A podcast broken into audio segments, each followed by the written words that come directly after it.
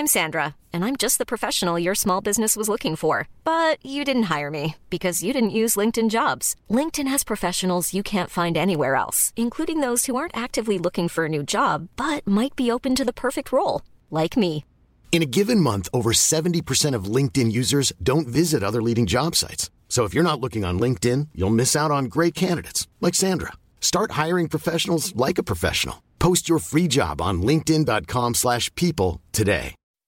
When you make decisions for your company, you look for the no-brainers. If you have a lot of mailing to do, stamps dot com is the ultimate no-brainer. Use the stamps dot com mobile app to mail everything you need to keep your business running with up to eighty-nine percent off U S P S and U P S. Make the same no-brainer decision as over one million other businesses with stamps dot com. Use code PROGRAM for a special offer. That's stamps dot com, code PROGRAM.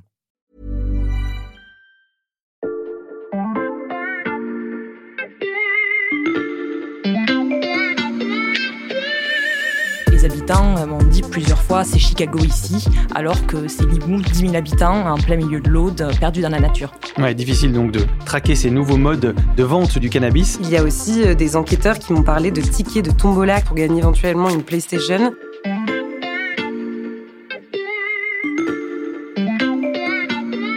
Salut, c'est Xavier Yvon. Cet été, nous vous proposons une sélection des meilleurs épisodes de La Loupe, le podcast quotidien de L'Express. Allez, venez, on va écouter l'info de plus près. Du cannabis ?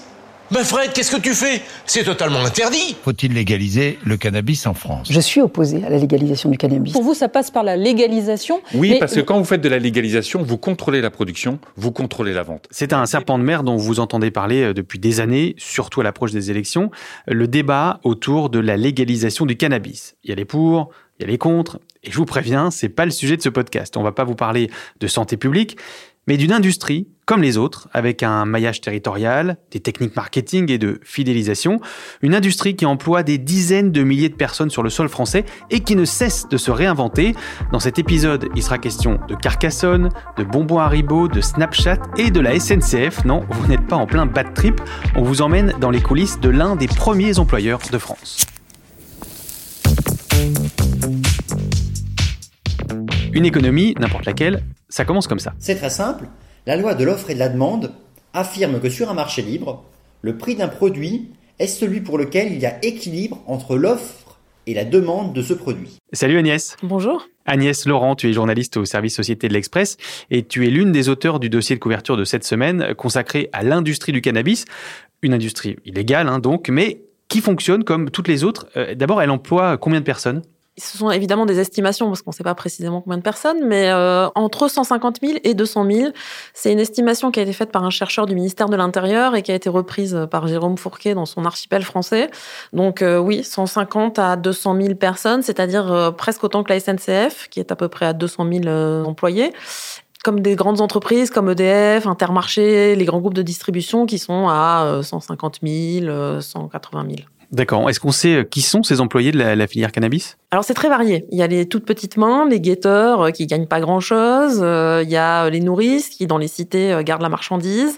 Il y a euh, les têtes de réseau un peu partout, souvent à l'extérieur de la France pour des raisons de, d'illégalité et donc de se protéger de, de la maréchaussée. Enfin, voilà. Et donc, il y, a, il y a plein de métiers différents, en fait. Et pour la main-d'œuvre, ça marche comme une entreprise normale ? Il y a du recrutement, il y a des annonces ? Oui, alors il y a du recrutement euh, qui est un peu du recrutement de quartier, c'est-à-dire euh, c'est le petit frère euh, qu'on commence à faire travailler, souvent très très jeune.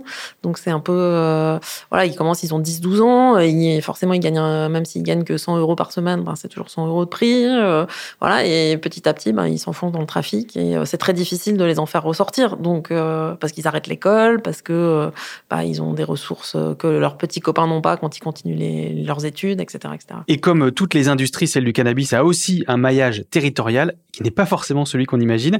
Et c'est ce qu'a observé Alexandra Saviana. Salut Alexandra. Salut. Alors toi aussi, tu es journaliste au service Société de l'Express et tu t'es rendue à Carcassonne, petite ville de quarante-cinq mille habitants entre Toulouse et Narbonne. Alors quand on entend Carcassonne, évidemment, on pense tout de suite à la carte postale de la cité médiévale par excellence. Absolument. Alors c'est une cité qui est beaucoup visitée. Il y a énormément de, de gens qui vont la voir. Je crois qu'il y a près de deux millions de visiteurs. C'est juste derrière le Mont Saint-Michel. Mais il n'y a pas que ça à Carcassonne. Oui, alors comment s'organise le trafic de drogue là-bas ? Alors, euh, il est assez important pour une ville moyenne. Je parlais avec la procureure de Carcassonne qui me disait qu'elle avait été toujours très étonnée de voir euh, l'ampleur du trafic. Il faut savoir que sur l'année écoulée, ils ont fait à peu près quatre opérations policières d'envergure, ce qui est quelque chose d'assez énorme pour une ville d'à peine cinquante mille habitants. Et il se trouve qu'ils ont interpellé plusieurs mineurs et que ces mineurs avaient jusqu'à euh, quatre-vingts échanges avec des particuliers pour euh, achat de cannabis par jour, avec des montants allant jusqu'à quatre mille euros parfois. Ah oui, donc même dans des petites villes, il y a un gros trafic. Absolument. Même dans la petite ville, par exemple, voisine de Limoux, qui est à trente minutes de Carcassonne, il y a du trafic. Alors, c'est évidemment pas la même ampleur que, que Carcassonne. On, les policiers me disaient notamment, quand on doit interpeller à Limoux, on va dans des caves à trois personnes, ce qui n'est pas du tout le cas dans des plus grosses villes où il faut carrément y aller avec un escadron parfois. Mmh. Et euh, donc, le trafic, il, ça crée évidemment un petit peu d'insécurité à Limoux, où on a des commerçants qui sont persuadés qu'ils voient des, des gens dealer sur la place, alors que c'est pas forcément vrai. Et les habitants m'ont dit plusieurs fois, c'est Chicago ici, alors que c'est Limoux, dix mille habitants, en plein milieu de l'Aude, perdus dans la nature. Et à Limoux, euh, ils s'approvisionnent comment, les, les dealers et, et les gens qui consomment ? Alors, il y a plusieurs façons. Il y a euh, les dealers classiques, on va dire, qui vont aller s'approvisionner dans des villes voisines type Carcassonne ou même Toulouse. Il n'y a pas de go fast à Limoux. Vous savez, ces opérations de dealers avec des grosses voitures qui roulent à toute berzingue sur l'autoroute, mais euh, ils se répercutent sur les villes voisines. Et ensuite, ils distribuent aussi euh, ce trafic-là vers d'autres petits villages, parfois de deux cents habitants, qui ont des dealers qui passent par là. Mais majoritairement, c'est surtout de l'autoculture, c'est-à-dire des gens qui vont acheter des graines sur Internet, des particuliers qui, pour leur propre consommation, vont ensuite faire pousser du cannabis. Et parfois, cette consommation peut être vendue, c'est très rare. La majorité du temps, c'est surtout du troc, où en gros, euh, on va échanger euh, un service contre un peu de cannabis dans un village. Je me tourne à nouveau vers toi, Agnès. Ce maillage territorial euh, qui va jusque dans des coins euh, ruraux reculés, euh, il est le reflet d'une demande partout sur le territoire. Qu'est-ce qu'on sait de la consommation de cannabis aujourd'hui en France ? Qu'elle augmente, ça c'est évident. Il y a un observatoire euh, des drogues et de la toxicomanie qui travaille là-dessus, donc il fait des enquêtes régulières. Alors, il y a, la dernière date de deux mille dix-sept. À ce moment-là, il y avait quarante-cinq pour cent des Français qui avaient déjà consommé du cannabis euh, dans leur vie au moins une fois. C'était quarante-deux pour cent trois ans plus tôt. Euh, ils ont refait une petite enquête au moment du confinement qui a montré que bah, les gens s'étaient un peu rabattus sur, euh, sur le joint pour se détendre. Euh, donc, on pensait que le confinement allait empêcher en fait, euh, la consommation. En fait, pas du tout. Euh, et notamment, les consommateurs très assidus ont consommé encore davantage. Mmh. Donc, des chiffres en hausse pour cette industrie illégale, hein, donc je rappelle, et qui use cette industrie, vous allez l'entendre, de techniques de plus en plus proches du marketing que mettrait en place n'importe quelle entreprise. Comment fidéliser ses clients et générer un business qui croît dans la durée ? J'accueille en studio Céline Delbecq. Salut Céline. Salut. On vient d'entendre un extrait d'une vidéo de coaching à destination des entreprises pour fidéliser la clientèle.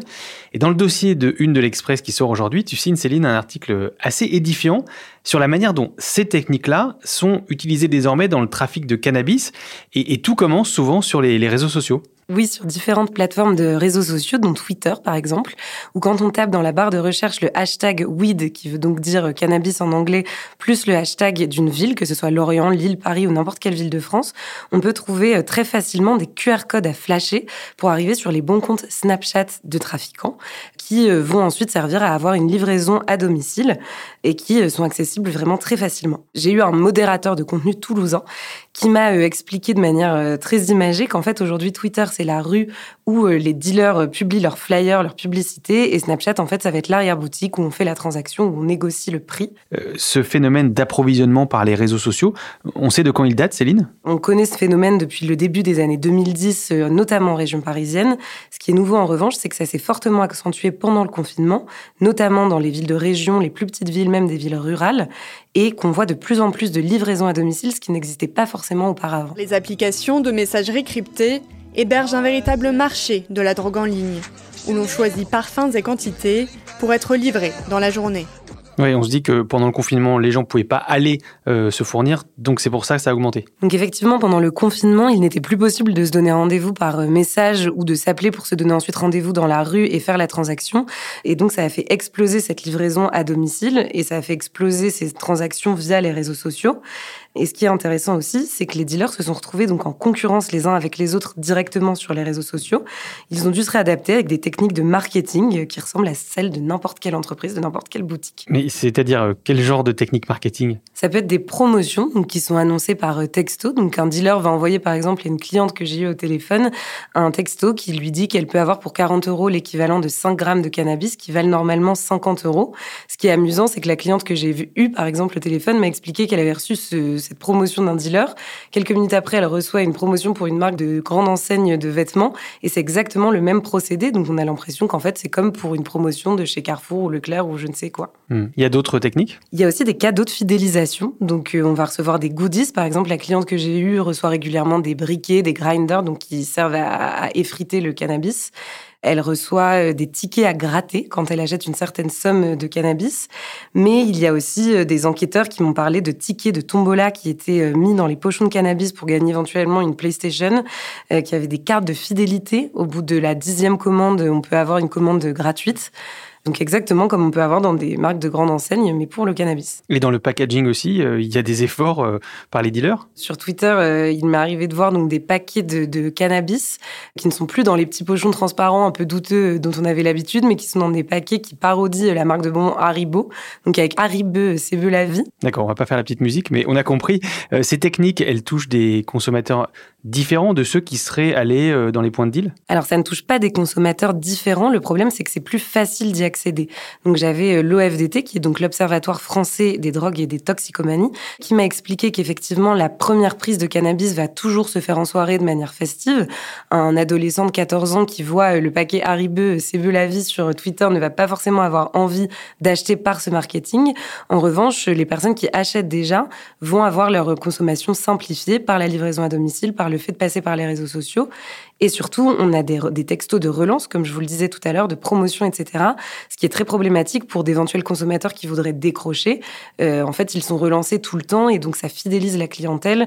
Et ça, ça inquiète l'Observatoire. Céline, on sait quelle part du, du trafic ça représente, ces nouvelles manières de vendre de la drogue ?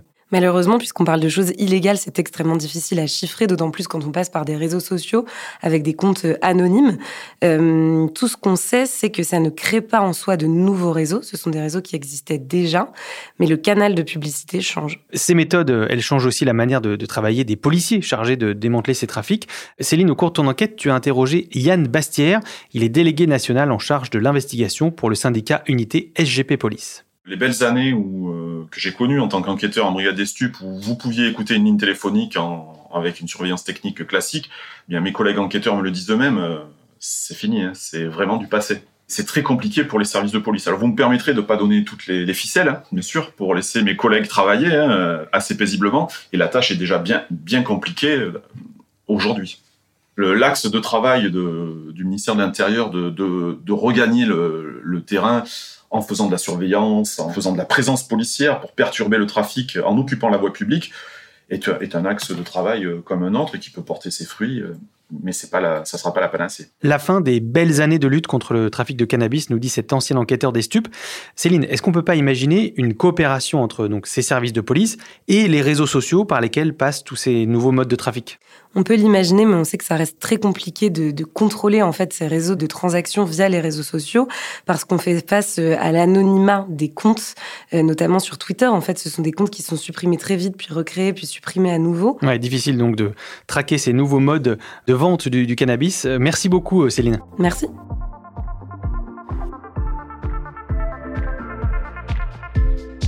Bon, je vais déroger un peu à ma promesse pour conclure cet épisode. On va parler de légalisation du cannabis. Alors, pas pour rappeler les arguments des uns et des autres, mais parce qu'évidemment, une telle mesure impacterait toute cette industrie qu'on vous décrit depuis le début de ce podcast. On en est où du serpent de mer, Agnès ? Alors, euh, bah, il est revenu il n'y a pas très longtemps. Il va revenir probablement au moment de la présidentielle l'année prochaine. Euh, on revient sur les sujets traditionnels, c'est-à-dire effectivement d'un côté les argumentaires santé publique, de l'autre côté les arguments force de l'ordre, répression du trafic, et cetera. Euh, il y a un peu plus d'un mois, il y a des députés qui ont déposé une proposition de loi pour euh, proposer une euh, dépénalisation euh, douce. Pour la première fois, un député est venu dans l'hémicycle avec de la drogue. C'était mardi, François-Michel Lambert, député ex-République En Marche, favorable à la légalisation du cannabis, a brandi un joint. S'il vous plaît. Le simple fait de sortir arrêtez, un monsieur joint Lambert, pourrait également je créer vous... des exploits. Monsieur Lambert, je vous rappelle au règlement et ce sera inscrit au procès verbal. Et Emmanuel Macron, presque aussitôt, a dit hors de question, surtout que c'était au moment où il y avait eu l'assassinat de ce policier à Avignon dans le cadre du trafic de cannabis. Donc euh, évidemment, le, le débat s'est refermé, mais il n'empêche qu'il va falloir tôt ou tard se poser la question et se poser notamment la question de cette, euh, de cette économie et de ce qu'on fait d'une économie illégale. Qu'est-ce que, ce qu'on en fait après, mmh. en fait. Ça représente combien, euh, le trafic du cannabis sur l'ensemble de la France ? L'Observatoire des drogues et toxicomanies a fait une estimation, c'est un virgule deux milliard d'euros. Donc, c'est pas rien. Et dans certains quartiers, c'est la, la seule ressource quasiment. Pour certaines familles, c'est la seule ressource. Donc, euh, comment on fait ? qu'est-ce, qu'est-ce qu'on propose à ces gens ? Hum. Est-ce que c'est ça qui fait que ça bloque ?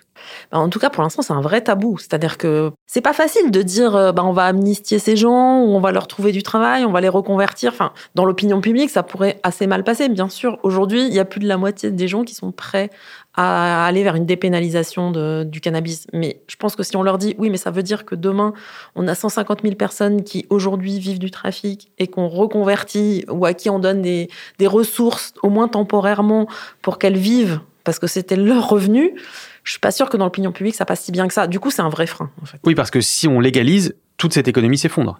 Oui, c'est toute la difficulté de l'exercice. C'est-à-dire que si on légalise, les gens qui vivaient de ce trafic vont se retrouver sur le carreau, avec des réactions parfois violentes, de têtes de réseau, de caïds locaux, et cetera, qui, eux, n'auront pas envie de lâcher euh, ni leurs recettes, euh, ni leur niveau de vie, et cetera. Donc, euh, comment on fait enfin, et les, et les politiques ont très, très peur de ça. Ils ont peur d'un embrasement des quartiers, des banlieues. Euh, donc, c'est pour ça qu'on, pour l'instant... C'est, c'est jamais dit, mais c'est un des éléments qui freine le débat, clairement. Une question épineuse, donc on l'a bien compris. On l'a aussi posée à Yann Bastière, le responsable syndical Unité S G P Police, qu'on a entendu tout à l'heure. On est bien entendu sur un, un problème sociétal. Est-ce qu'on achète la paix publique ? Est-ce qu'on règle un problème de santé publique ?